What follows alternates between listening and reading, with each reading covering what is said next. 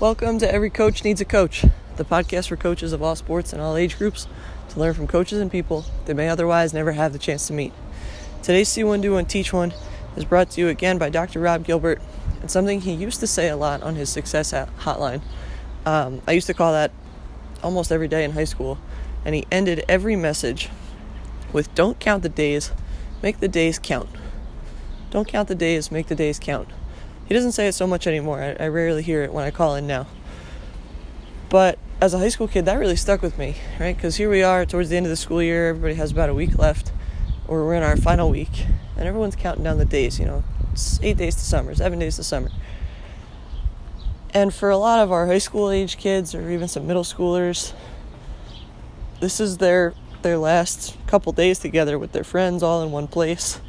And I happen to be on a, a trip to Boston right now with uh, my best friends from physical therapy school. And I'm thinking, oh, I only have another day left with them. And that just jumped into my head of saying, don't count the time left that you have with them. Like, make the time count, right? When you're going to be with them, make sure you're you're being with them. Um, and that can get really relevant when it comes to coaching because we have a tendency, if we're having a rough year, to think to ourselves, oh, God, I got only another week with this team.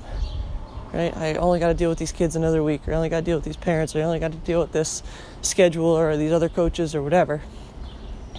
And then we look back on it, we, we lose the perspective of what a blessing it is to have another week with them, right?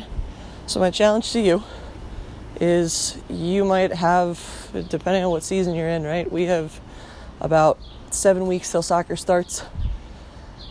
And I'm not really going to count the days. Yes, I'm excited. I can't. I'm I'm I'm chomping at the bit to get going.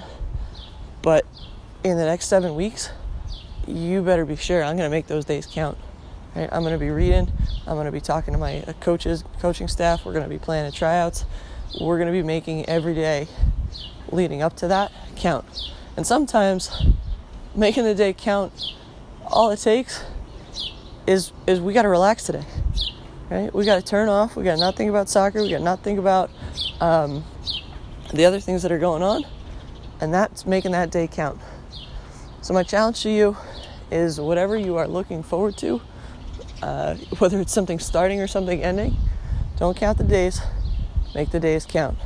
I appreciate you guys. Thank you for spending some time with me today. And keep on getting better every day.